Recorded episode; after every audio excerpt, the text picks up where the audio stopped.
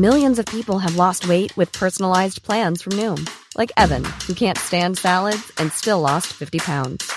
Salads, generally, for most people, are the easy button, right? For me, that wasn't an option. I never really was a salad guy. That's just not who I am. But Noom worked for me. Get your personalized plan today at Noom.com. Real Noom user compensated to provide their story. In four weeks, the typical Noom user can expect to lose one to two pounds per week. Individual results may vary. Normally, being a little extra can be a bit much, but when it comes to healthcare, it pays to be extra. And United Healthcare makes it easy with Health Protector Guard fixed indemnity insurance plans. Underwritten by Golden Rule Insurance Company, they supplement your primary plan, helping you manage out of pocket costs without the usual requirements and restrictions like deductibles and enrollment periods. So when it comes to covering your medical bills, you can feel good about being a little extra. Visit uh1.com to find the Health Protector Guard plan for you. Say hello to a new era of mental health care. Cerebral is here to help you achieve your mental wellness goals with professional therapy and medication management support. 100% online. You'll experience the all new Cerebral Way, an innovative approach to mental wellness designed around you. You'll get a personalized treatment plan from a therapist, prescriber, or both in a safe and judgment free space. Your cerebral therapist or prescriber will outline a customized plan with clear milestones along the way so you can get to feeling your best. With Cerebral, you're not alone in your mental health journey. We're here to empower you to live a fulfilling life. So take that first step towards a brighter future and sign up today at cerebral.com slash podcast and use code ACasts to get 15% off your first month. Offer only valid on monthly plans. Other exclusions may apply. Offer ends July 31st, 2024. See site for details. It's Sierra, new ambassador for WW. Weight Watchers Reimagined. The new My WW Plus, our most holistic program ever, helps you tackle the many elements that contribute to weight loss with tools to plan meals and get you moving. Join today with a limited time offer at WW.com. Hello, this is Black Country Blokes chewing the fat. Listen, listen, listen. I've been hearing a lot lately about men don't talk, but in my experience, men do talk just people aren't listening. So it's going to be me and a group of blokes discussing our struggles and victories through life. Warning, there may be some bad language, so apologies to all the moms, especially my own. Let's get going. Listen, listen, listen. Abin, yeah. It's the Black Country Blokes tune of Fat with me, Kev Dillon, Lee Cadman, and Tom Garrett. And today our special guest is Joe Plum. Now, Joe Plum has done so many things, despite so many things. At a young age, been diagnosed with Asperger's, ADHD. But as I often say, this thing, you know, this disability, if we call it, this isn't just define us. This isn't all we are. With so many different fractures, and what he's gone on to do so many different things, working with wonderful organisations, and then branching off into other things. So, Joe, thank you ever so much, bro, for coming on. Thank you for having would, me. Would you like to just tell us a, a bit about your life and how you got started on this journey? Yeah, so I'm I'm Joe. Um, I'm 23 years of age. I live in uh, Cambridgeshire now, uh, and from a young age, I was always different. I was bullied uh, from the first day of school, really, and never had any friends throughout my whole school life. Um, always labelled a bad child um, by teachers and parents, peers, whatever. And it wasn't necessarily being bad. I was just different. Um, and the awareness around mental health wasn't great back then when I was in school. But I was diagnosed with autism from uh, the age of seven. And for me, that diagnosis was great. You know, it gave, it helped give me a path and find a structure and a way that helped me more and helped me progress into life. But I was singled out every day. Um, I was physically bullied, verbally, cyber. Like I, I it couldn't escape it. Um, tried taking my own life many times. Mm-hmm. First time I tried to take my own life, I was twelve, um, and things just got progressively worse. Like the hateful comments, I was I was just I hated myself completely.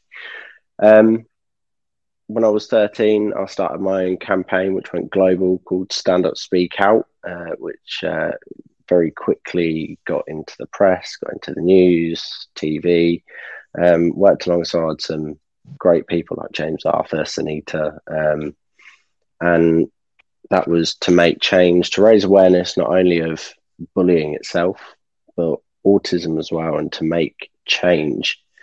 Um, and that May I carried just on. say, may, may I say something, Joe? I mean, I was bullied as a child, and um, those scars always stick with you for life, don't they?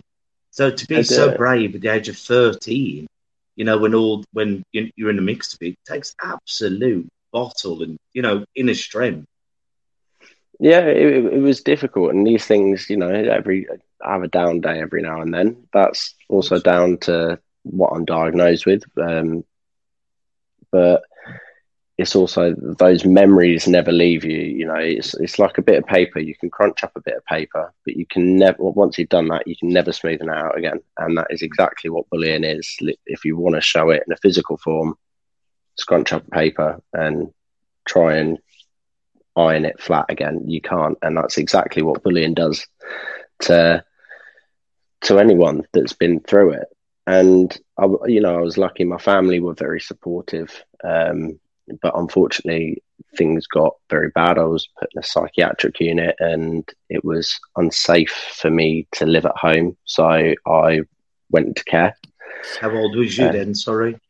Uh, I was 16, um, and I spent year and a half. I was in and out first time. Um, didn't have a great experience in the first unit. Um, I'm diabetic as well. They refused to give me my insulin, and I ended up in Yeah. something called DKA.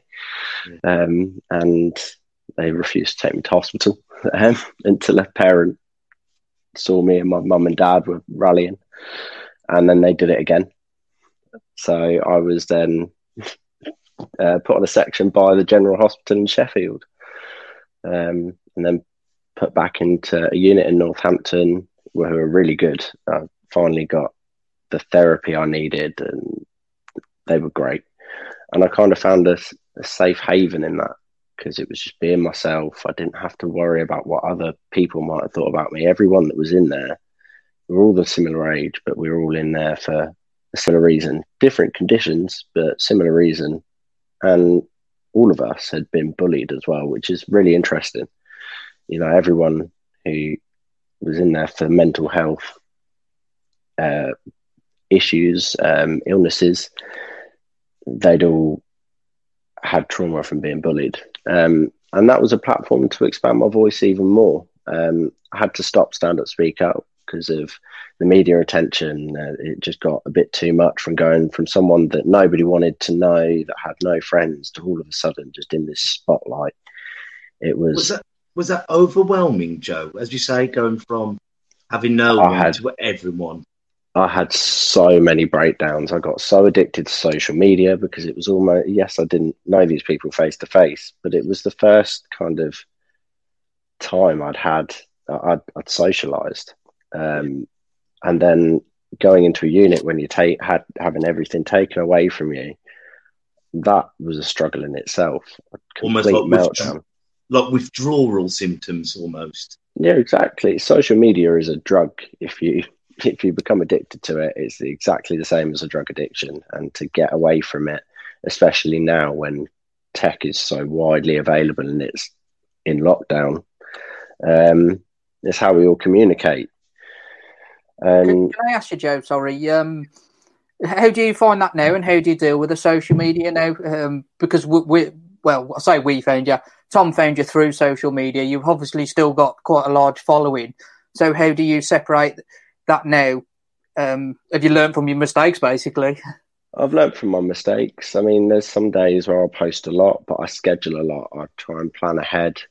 Um, I listen to the news and see what's kind of topical because I think that's really important. You know, look at the main stories, of- especially around mental health. What are people struggling with, with, and what messages can I promote? What can I do to make an impact for something that's relevant that people will see that could hopefully save a life? Um, my partner is very good. She keeps me grounded. If I'm going 150 miles an hour, she will quite happily tell me she'll take my phone off me. Um, but you know these the, these things are difficult. I, I want to make change. But it, it's not all done by social media at the moment. In lockdown, it's very difficult because we have to try and work differently to reach people, to do a counselling session, to make sure people are safe. We can't do that face to face. It has to be done on some form of technology. So, uh, you know, structure isn't, and routine. Isn't that mad, Tom? You know, because we're all clapping for the NHS and we're all doing this. And, but if I need to go and see the doctor, I have to see the doctor. But I'm, yeah. I'm mentally ill. I can't go and sit down on someone's settee wearing a mask, wearing a visor, and say, I'm not well. No, can you yeah. do it over Skype? Well, I'm yeah. paranoid. I'm paranoid about my wife hearing me. I'm, I'm what about my daughter hearing this? Yeah. Do you think that would just be rocket science? Get that person into a safe environment, let him confess his sins, then send him home. Yeah, well, it's, it's like you said. I mean, you can't, uh, from my own experience, you know, sitting in. I think we, we chatted about this before, where you know you see that many different people when you go to the doctor. It's rarely you'll see the same person twice, and you know having to, you know, I used to go in there with this piece of paper. I must have had this piece of paper for about probably about eight or nine years. You know, the amount of times I've showed that to different people because I physically couldn't. I got to a point where I couldn't even talk about it anymore. Um, I don't think counselling would have worked for me online personally, like you say. I think when you're in your own house, excuse me, uh, when you're in your own house, you know, there's a lot of thoughts, you know, where you are surrounding you. Um, I think, like you say, if you go and sit in a room with someone, you enter in their place, aren't you? So, you know, like you say, really, realistically, you know, put a mask on, you know, have a screen in front of you, and they should be carrying on doing it. Really. I mean, you can still go to A and E, and I mean, the one thing which annoys me that the government, especially with this um, third lockdown, you can have a so a support bubble. You can yeah. still go around to your support bubble's house if you are struggling and you do need to go and see someone. It might not have been headline news, and they might not have emphasised it, but you can still do that. Obviously, don't flout the rules, but don't suffer alone. If you need to see someone face to face, get out of your house. You can do it, and no one is going to stop you because by law, it's written in. If you need to to keep yourself safe and to safeguard yourself, you are allowed to do that. But also, post lockdown, post pandemic anxiety, people who suffer with anxiety on a day to day basis don't want to go out and face the world. Many people keep themselves inside, and that's detrimental to their own mental health. But now, what this is doing is going, actually, it's okay. I've got no other choice. So I can kind of mask that. What happens when we get out of this and we all have to face the world again? Then we've got another major, well, major is, issue to deal with. This is what I, was, I think we spoke about this the other day on the show. Um, you know, it, and after the first lockdown, you know, mental health, it was really on the rise. People were talking about it. And same again the other day, as soon as the news got announced, yeah, everyone was talking about it, tweeting, Instagram.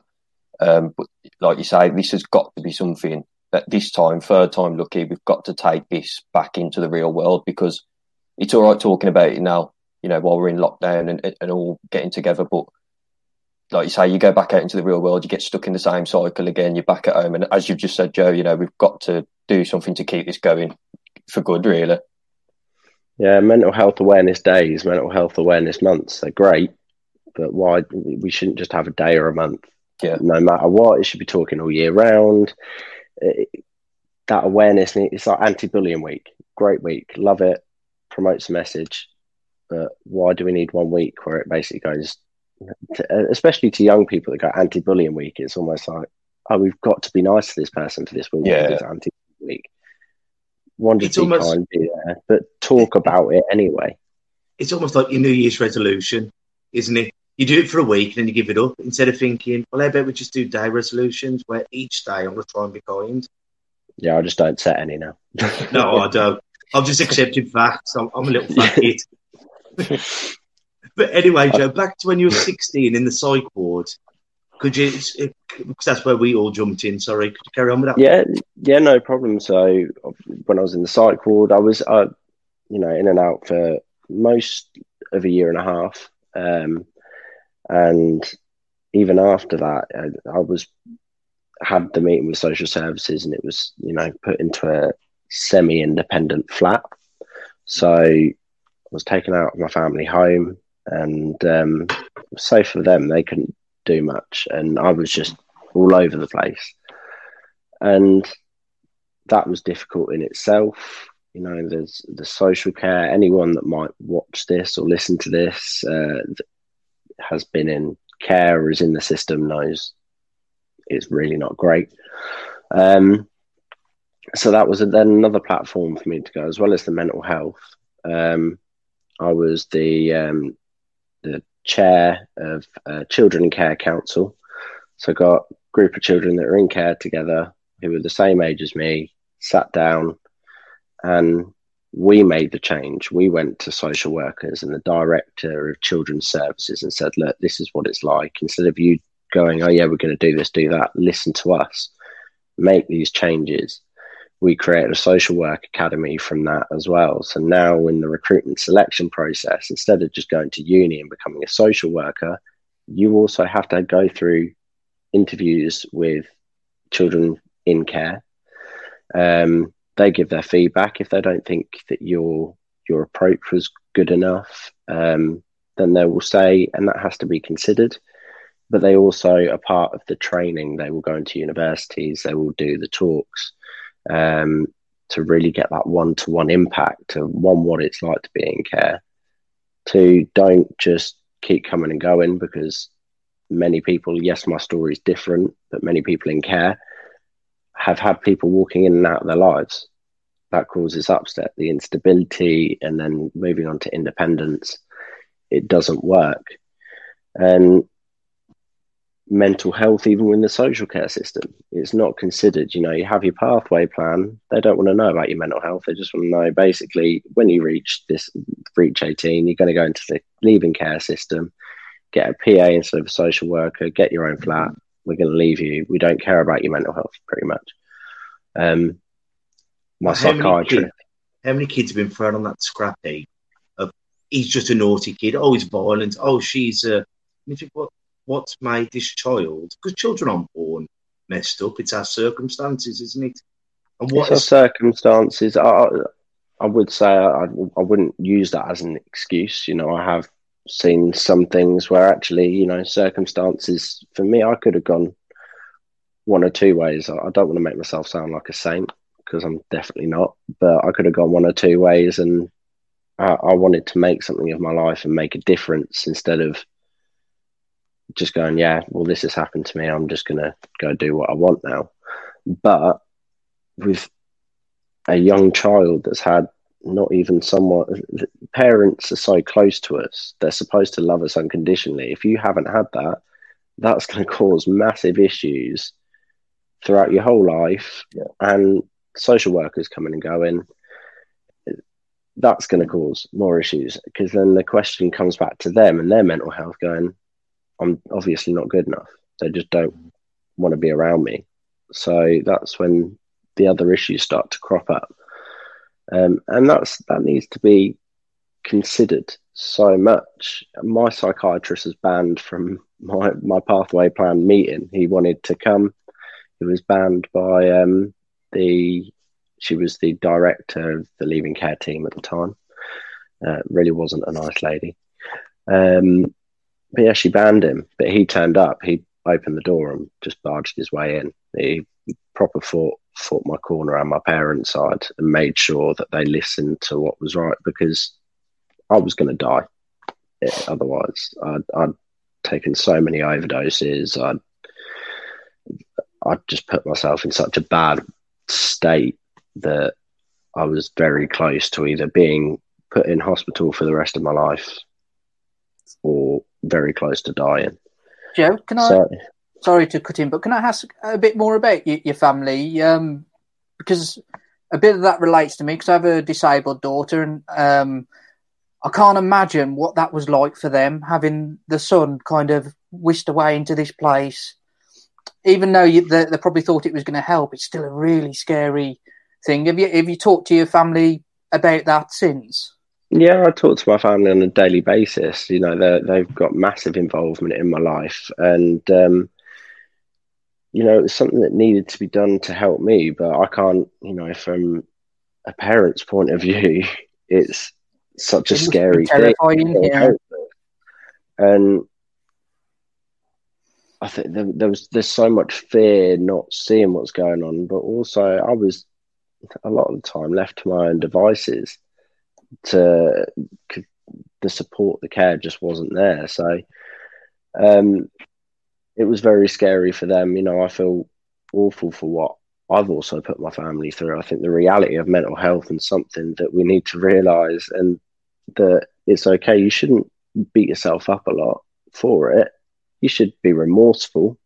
My mixed personality disorder, you know, when that finally got diagnosed, instead of just bipolar and a load of different diagnoses when I was 16, finally at the age of 18, I could be diagnosed with the proper condition that matched that I actually had and go on the right therapy. I, I, I was I was loopy when I got out of the unit. I had I was hallucinating. I was just I didn't know what was going on, and I used my social media accounts as a way to kind of torment my family, and I can't apologize for that enough, you know. And there's been a lot of building bridges. It's been so hard for them to watch and for them to understand. You know, they're never going to have that first hand understanding. Like, I'd love to be able to go, this is what it's like. I wouldn't want them to understand because what was going on inside my head was just, it, it was it was horrible beyond words. Um, but they'd obviously want to understand and they had to deal with the brunt of that as well. But I'm very lucky; they are very supportive. You know, they they are by my side, and we've built those bridges. Yes, the memories are still tough, but that's a reality of mental health. As bad as it might be for us, there are people around us as well that it does directly impact, and that also causes more trauma and more problems for many people because you feel bad for that. You want to beat yourself up. You want to do all these things to yourself. And yes, feel bad, feel guilty, but it's not something that you can you can help. Don't use it as an excuse to say, "Oh yeah, I was you know I was doing this because of mental health." But a lot of the time, it's not your fault. There is a reason for it. And again, this is why we need more awareness, more conversations, and more actually just a stark reality. Don't sugarcoat things. Let's just all be open and talk about it. It doesn't matter who you are. It's not a weakness in, in itself, just being honest and talking about it. It's a massive strength. And it's going to stop you from reaching that breaking point.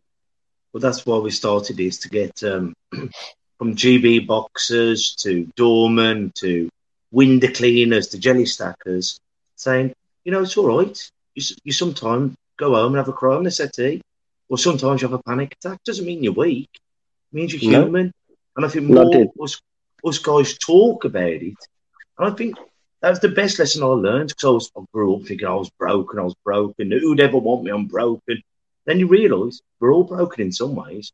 Maybe we Mhm. disguise it a bit better, but we've all got our downfalls. That oh, I'm too fat. Oh, I'm too good looking. Oh, they only want me for this. They only once you break it down and realise we are all human. That was the best And thing we are all different. And we're all well. bloody different. Ah, thank God we're not all like me. Oh, thank God we're not all like me. It's a bit mad. But that's what makes the world a great place. You know, things are a bit messed up at the moment. You know, there's a lot going on around the world. I'm not even going to get into politics. I'm just going to keep it COVID friendly. Um, but But I, want, I wanted to mention something, Joe. Sorry to interrupt you, but like we're talking about like positive people in your life, not that psychiatrist who barged in there to save you. What? How did you form such a good relationship with him that he was going to jeopardize himself? do you know what it was? It was him and uh, well, I had a couple of CPNs. Um, my first one, my community practitioner nurse, he was great, and I remember the first time he just said, "You need to stop being a." Uh, it was a c word. A so and so. Honestly, yeah, but I was, I was shocked. I, I literally, I, I, didn't speak for fifteen seconds. But from that moment, just someone being a bit more informal. Yes, Yeah. he followed all the right policies, procedures, but for someone just to understand, just have a conversation and not make it like it was a depressing subject all the time. He was serious, but he would have a laugh. Like humor would be my way of dealing with things. And he was so good at finding out who that person was that he was in therapy with, that he was helping. And then I think that, skill I think that skill can't be taught though. I think you either are that way or you're not. Yeah, exactly. But he also had a background in mental health. Yeah. You know, it was it was that that first hand understanding, which is something that we should just have in the mental health service anyway. Like just anyone who might have any diagnosis, just get them safeguarding trained, get them trained up to help people. Peer to peer mentoring is such a, a a great tool, and we need to utilize that. Especially, you know, you could get volunteers in. I'd happily volunteer every day a week, a couple of hours after a full work day, if it meant that one, it was free and easing the pressure on the NHS, but it would genuinely help people. And that was the same as my psychiatrist, Dr. Chad Lavadla. Chad Lavadla. Um, I could never say that name. Well, I was going to say it's easy for you um, no, he he was amazing, and he just got down the level. He was a very calm person, but he knew his stuff. But he wanted to involve my family. It wasn't me going in with my mixed personality, maybe saying this one day and another thing the other day, and then someone taking just me and basically putting my family as the blame. He wanted everyone involved. Because he wanted to help me and get me to a place where I understood myself, my condition, how to handle it, and how to live a happier life and he fought my corner. It was the last time I ever saw him when he came into that that meeting um, because he moved, unfortunately, and uh, and you couldn't write his name on a letter.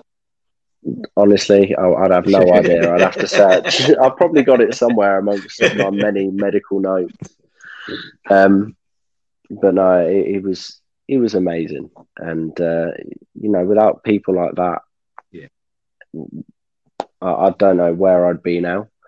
But it's amazing when these people come into your life, isn't it? And that one person can send your life that way to the good or that way to the bad. And thank God, them people, them good people, steer us in the right direction.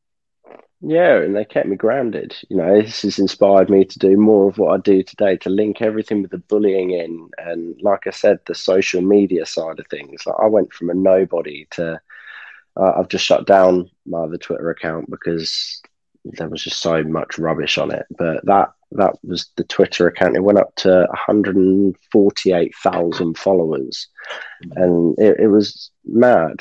And even my Twitter now, you know, I've just started that off at 15.7 thousand and 64,000 on Facebook. It added up, but it, it was so overwhelming going from hating myself, being a nobody, to people knowing me, and I had to utilize that in the right way. And what I try and do is, yes, talk about what I'm going through. Like I had a cry the other day when we were put into lockdown. I just had a meltdown. I was like, I don't know how I'm going to deal with this. I know I am not. You were alone. the only one, though, mate. You weren't the only one. Oh, I knew I wasn't, but that's such a helpful thing with this whole situation. There are so many people in the same situation, so it stops some of that feeling of isolation but I I'm in a better a better position than a lot of other people that might be out there. But I wrote about it on social media because a lot of the stuff that I put up, it might seem to many people that oh, I just don't struggle. I live a nice life. I don't struggle. It's nice and plain sailing.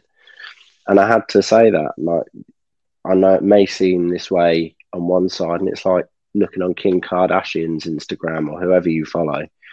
You know, they looks like such a, gl- a glamorous life and perfect lifestyle, but actually behind these computer screens, behind my post, there is trauma, there is hurt, and there's real, real struggles. It's not just because I post this. I am struggling too, but I want you to know that because it's okay and because I'm a man and it's okay to admit I am okay. So it got other people talking about how they were feeling, and that's the aim. You know, if I can, it's not talking about me necessarily, it's putting out quotes yeah. and doing some check ins. And instead of having these helplines, are great. Like, um, shout are amazing. I love texting them if I'm feeling a bit overwhelmed.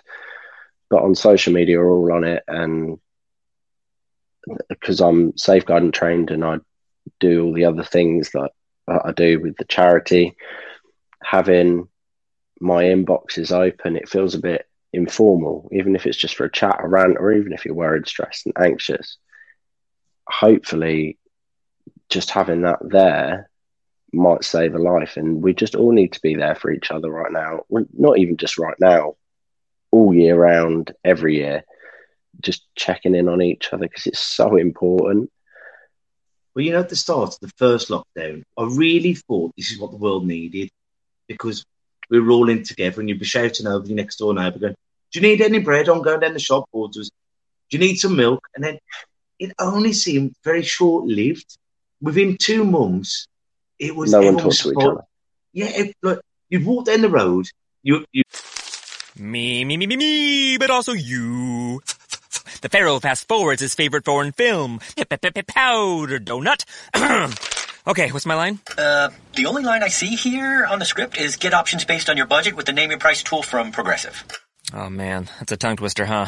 I'm sorry, I'm gonna need a few more minutes. bulbous Walrus, the Bulbous Walrus. The name your price tool, only from Progressive. The owl ran afoul of the comatose coxswain. Progressive Casualty Insurance Company and affiliates. Price and coverage match limited by state law. You hadn't seen no one, and you go, "You're right, John," or "You're right, Bert," and you'd be there talking to a complete stranger for half an hour because you're both lonely. Great. Now, this one, you walk up, you people almost try and shoulder barge. It seems like we've taken the kindness and we've just thrown it out the window and put loads of frustration well, frustration, hate, and who can I take my bad mood out on? Exactly, and you know, it's the first lockdown for me. I, I worked day and nights back to back, um, pretty much seven days a week. I got half a Sunday off. I just, my way of coping, it got to a point where when I had these jobs and I loved doing them, and I didn't know which one to give up. It was routine, especially with the um, autism. Like my routine is key. It's key for anyone, but when it was broken, when it, the first one was announced, I was a mess. But I needed to get out of this really bad kind of habit that I had with working because it wasn't healthy. Also, I wanted to move things further in my relationship with my partner Emily. And hello, Emily. I think she's upstairs at the moment.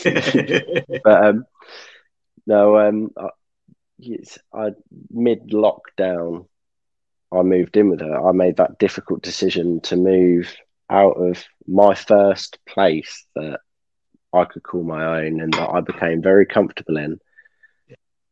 It life just slowed down so much, and I didn't focus on having the most up to date phone anymore or whatever. Like just going outside and hearing the birds tweet, just sitting on my doorstep, socially distanced with my neighbours, having a, a, glass of Guinness, uh, random things, but the simplest of things I appreciated so much.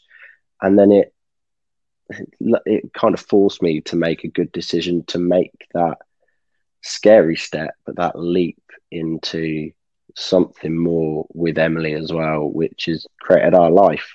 Well, can I mention that? Because, I mean, when you first move in with your partner, A, it's scary, but you always think, well, if it flops, I can go, I can go out. But when you're moving in with someone and you you're locked in with them, that's a very big step because you're thinking, well, I can't go anywhere else now. no, it's, it's it was a very big step. But when I say we are like the same person, it's it's quite yeah. just some of the the weirdest things you'd expect someone to come out with, and then at the same time. Um, but you know, we've we've always been very open and honest. You know, Emily's got similar struggles to myself, but we talk about that, and we always have a debrief. Like yeah. in the evenings, we sit down, debrief about the day, what you're stressed about, because that's important. But for both of our mental health and well-being, it's something that keeps chatting, keeps a conversation, puts us both on each other's level, so it doesn't get to that point. Yes, So, yeah, that's so important. Yeah, I was about to say, Kev, I, I've I spent years not talking to, to my wife about anything. Um, probably for not for fear of her leaving me, but for fear of her thinking bad of me. When she, she wouldn't, she, you know, it wouldn't have, wouldn't have been possible. But I think men keep so much back from their partners; it's unreal, and we do really need to start speaking out and and, and talking to them more, so they have an understanding. Um, so, you know, you've got off definitely on the right foot there. Yeah, absolutely. You know, I'm yes, she. I'll annoy her till I'll probably annoy her more than I think I do. And, yeah, I guarantee. Definitely like my relate relationship.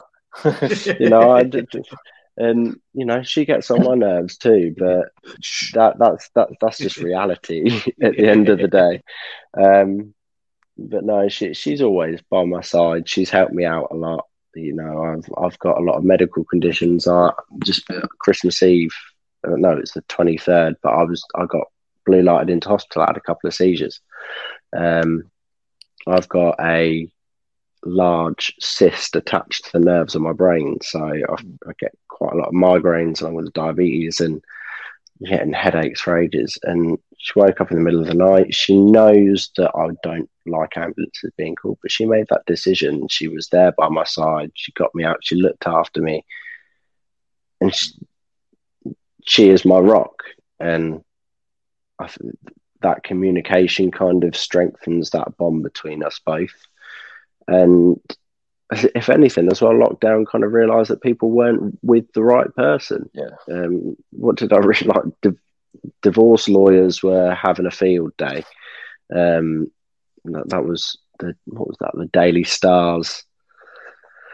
Uh, probably not the best new, newspaper to quote there, but yeah, statistics rose quite a bit. But I think it put the focus on actually what makes a true relationship as well.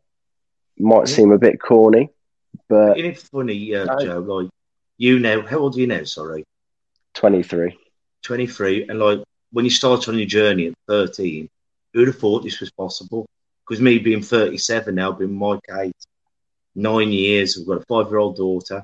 If you'd have talked to me when I was 13, 15, I'd have thought, who wants me? You know, and and you go through these different journeys.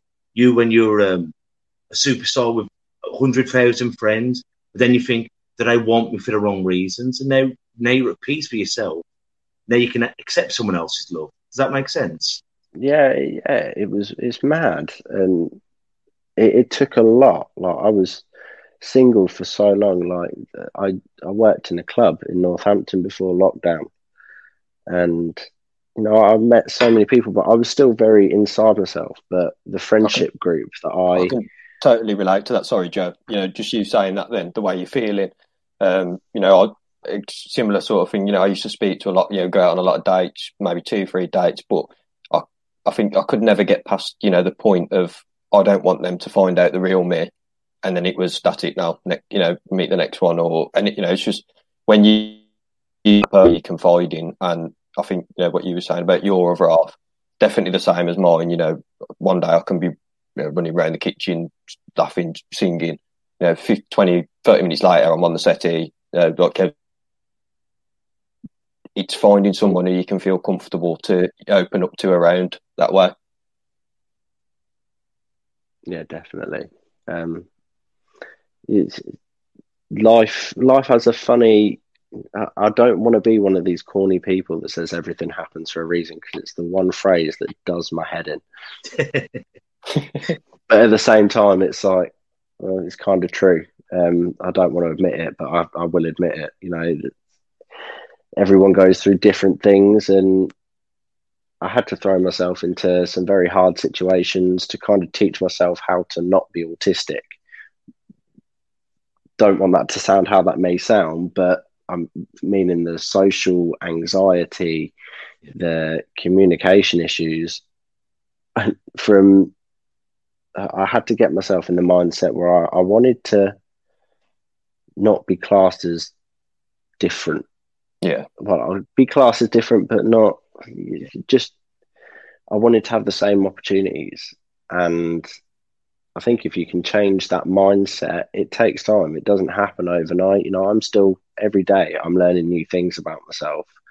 I'm having the same doubts about myself, and I'm beating myself up. But once you can get into that mindset, you know, think about your struggles, but think Yeah. about why you struggled and how can you change that into a positive, and it has a rippling effect. Yeah, And well, it's like, it's like you just said. It's like you just said with the, you know the anxiety thing in in the job I do. I'm a, a barber. You know, people when I say to them, I've got social anxiety. You know, I've had people laugh before because they're saying, "How can you stand there in front of twenty people with a queue behind you?" But I said, in my sort of my version, I, I feel like I'm in a box there. You know, I feel like there's eyes all over me, and it, and people are like, "Well, why do you do the job you do?" And it's not because I don't like the job. It's just you know pressures of everyday life, just different different anxieties and That was the same with me. Like in Northampton, like before lockdown, I was still working in the club. I didn't realise I applied for this job either. It was complete out of the blue, and I got a phone call, and I was like, "Do you know what? Um, sorry for the for the language, but I, I thought I was going to shit myself. Like Yeah. I, I was so scared, and I, I walked in there, and I met like they were my first friends. Like the the bloke I worked with called uh, called Tino, his girlfriend, and then we we had a group of us, five of us, and they all taught me so much. I was kind of accepted in as this little weird kid because I was very like in my box, but it was the best thing I, I did. Like when people said, "Oh, you seem so, so so comfortable in your own skin or whatever," like I wasn't, but it was these different things that I was doing for myself, and I think that's one of the best things anyone can do for for your own self gain, uh, not self gain, um, Self worth. self worth, um, your own self production, I guess. Um, things are hard for everyone, but you've just got to you've got to push yourself, especially after all of this. You know, there's everyone's going to be struggling with opportunities and whatnot. Do something different. You learn new things every day. Uh, just got to have that self belief as well, and try and turn off that inner critic that is constantly shouting. I think as a child, you want to be normal. As an adult, you want to be extraordinary. Yeah, and as an I, even as a teen, I wanted all the money in the world and live like a rich life and live comfortably.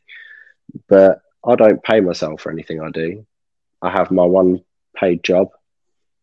Everything else comes out of my pocket because for me, the thing that's worth more, yes, keeping a roof over our heads um, and my heads, but it's not not the materialistic things, but the kindness bit. I get so much good feeling just knowing that I might have helped someone. When I get a message through, and I had a message from a lady the other day, like whose daughter followed my page, and it, it doesn't take much. There's more to money. There's more to these things that people aspire to. Like it's literally just as simple as being kind and just having a nice impact on someone's life and just making a difference. Like it doesn't take much. It might sound confusing, and all the things that I might have done and like, oh, how have you done this? But it wasn't. It wasn't rocket science. To be fair, I've not done that much compared to what a lot of other people have. I've just spoken out, and we all need to get speaking, which is why what you guys do is great. Like you're having a ripple ripple effect on so many, so many know, people Joe. will be struggling. I, I feel a few. ye- I- I'm a, a good few years older than you, and I feel a few years behind you. Since Not at all. you've been a busy boy. Always Well- like that. Yeah, Well, could could you tell us about the charity that you're doing at the moment, please, Joe? Yeah, so Stand Out is um, is a charity that uh, I co-founded with um, five other people, um, and that's because of the care system and the lack of support for not only looked after children, children in care, but also care leavers as well. So, if I give you a bit of a background, um, in leaving care, it used to be when you reached 21, you'd lose your PA, lose your support, and basically be given your bags and be like, yeah, right, that's fine. It's cheaper, easier for us, just go.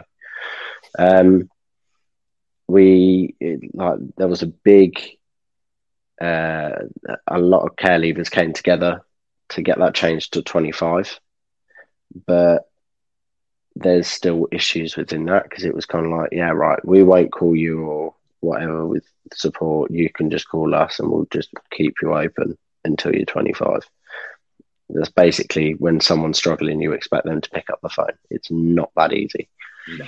Um, so we still it from a very young age. Again, I'm, I think I was 15. Um, I got my got an award for the work I did with the um, children care forums and the care leavers forums. And um, I always said, you know, why not?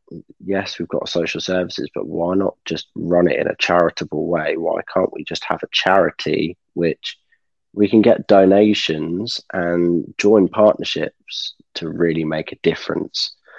Um, so, Stand Out became a charity last year, um, and we provide just more resources and tools and implement mental health into a lot of these. So we're still trying to find partnerships at the moment because we're still very new and with lockdown, unfortunately, with this whole fiasco, it's been less than a year since we've had our charity number.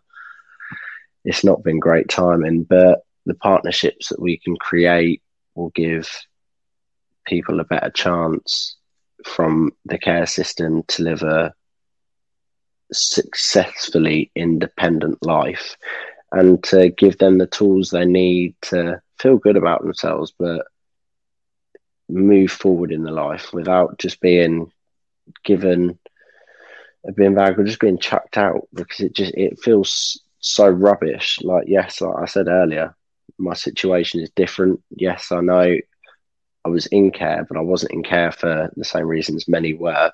Many don't have anyone to talk to. Many have just been having people in and out of their lives. Not, it feels like they don't want to be known, like they're the problem.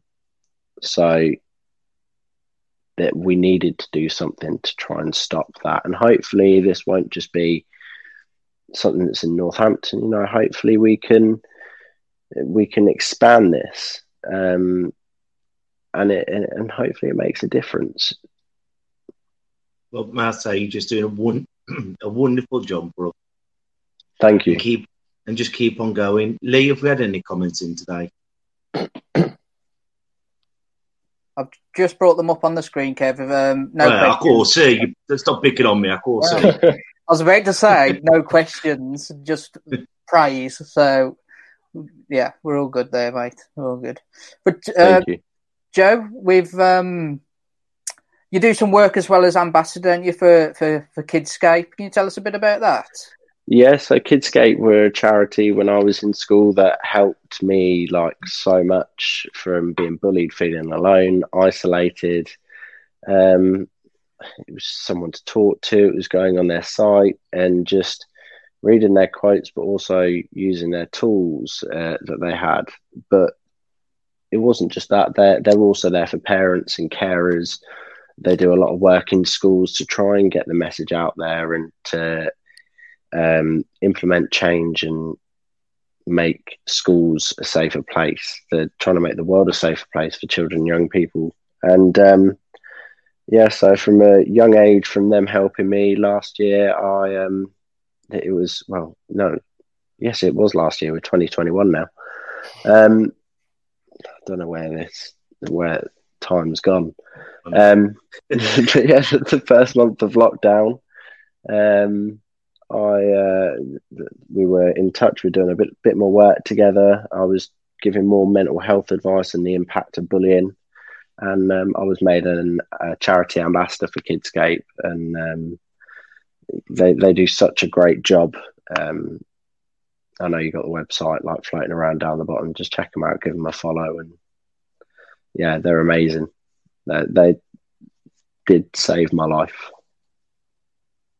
Well, bro, it's been brilliant having you on. Um, Sorry, I'm Kevin. gonna- no, I, I, Sorry. I, I just wanted to ask another question, if you don't mind. Yeah, that's fine, We, of we- course. we Yeah, no spoke worries. a bit off off air, um, Joe, about uh, what you're looking to do within schools in the future. Would you like to go into a bit about that? Um, and uh, is there any way that people can help you uh, at the moment? Yeah, yeah, definitely. So uh, I really want to make a change to the education system, and I know it's not just me that shares the thoughts, but uh, I want to rally the Department of Education to really get mental health implemented in schools from a young age to make it and make schools a more inclusive place for everyone. Realize that being different's okay, but to educate people from primary age about the different conditions and different things that people struggle with because it's okay. And instead of it seeming strange to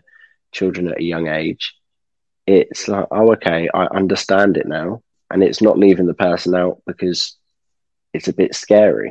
It's not blaming the children for it, it's just blaming the lack of education, but it also cuts that bullying down Yeah. so much. And moving into adulthood, you think of the effect that will have when this starts from primary age and moving, growing into teens, going them getting a job for the first time. Everyone will just be a bit more accepting of others. Well, I hope so.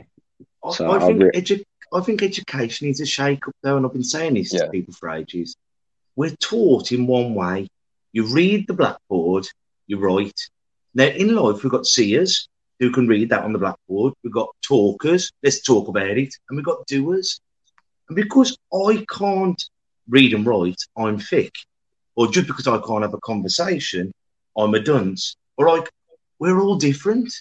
So why can't we get an A's in how I write numbers, how I talk about conversations? But we've been doing the same form of education since education began. And if ah. I, I when I teach boxing, I teach boxing at Lions ABC. If I can't get you to throw a jab properly, whose fault is it? It's mine because I haven't taught you in the right way. Okay, I can't agree with that enough. It's it comes to even even the pandemic has highlighted this for me. If it was, and I know so many young people want to do their exams, but for me, sitting in that environment, the social anxiety and the quiet, couldn't do it. If you asked me to kind of do coursework with a bit of guidance, give me more time instead of having to rush and complete a paper, I'd have done so much better. And I know this is a difficult time for so many students, but people are so different in the way they learn.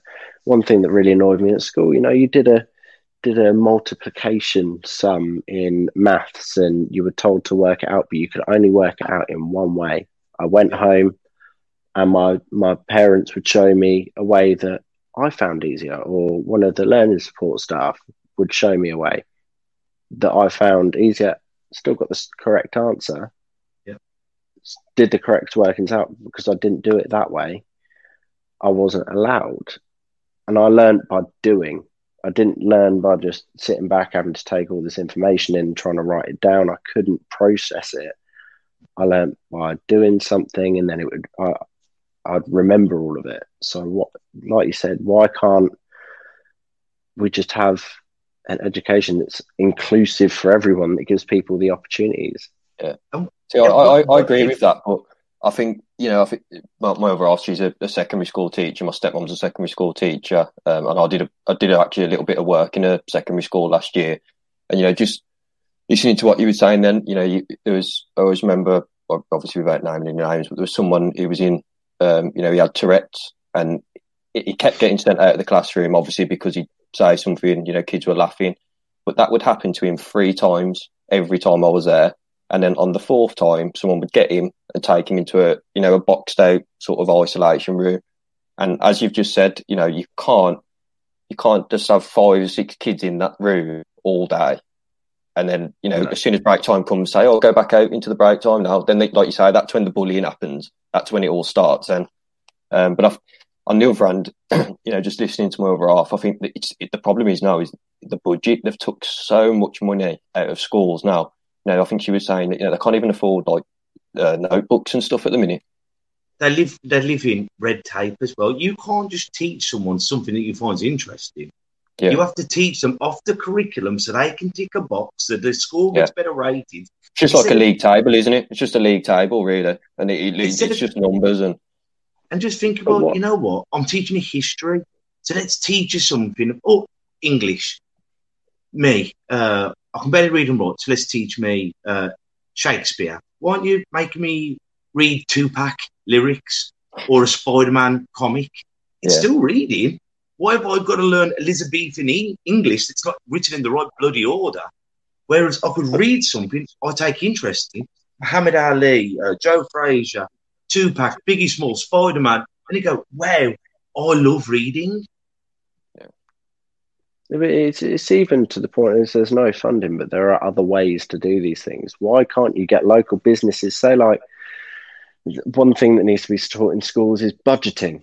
You know, when you reach an age where you're going to live on your own, just suddenly put with all these bills in front of you.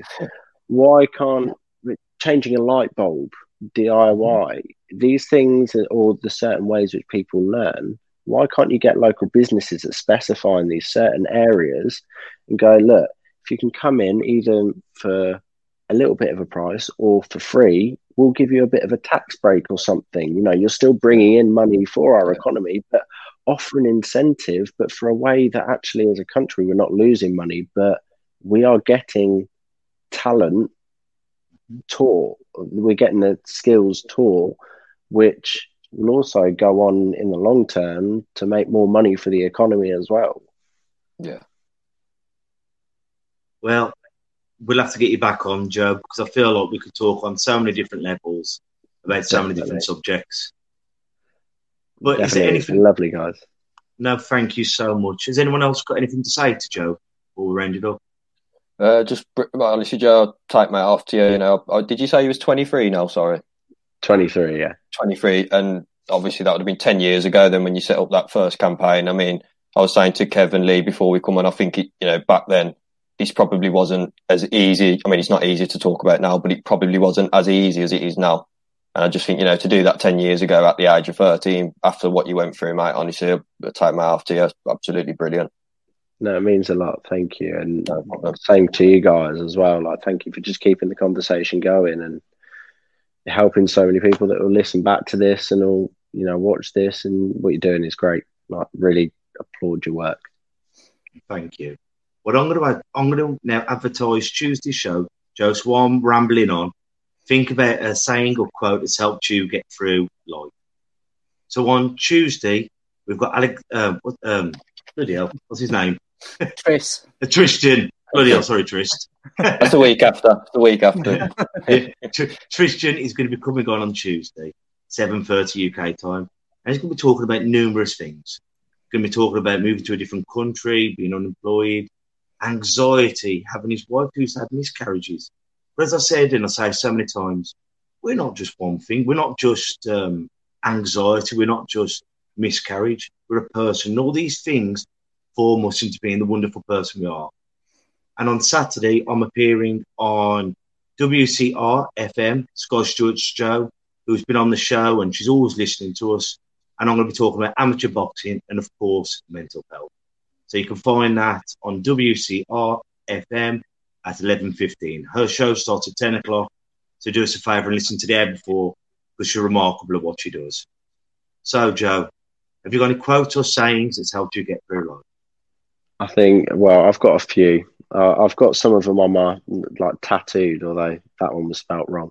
Um, one, I, stars can't shine without a bit of darkness has always been my quote. Uh, uh, it just relates to a lot of things. Like, no matter what dark time I was in, like, I had to be that light to find my way out of the tunnel and help others, really. Um, life goes on. Yes, doesn't, but it does in terms of you know we all struggle. We can get through it. Um, that was spelt Goz, and I didn't realise. I did have to get an e added in in there.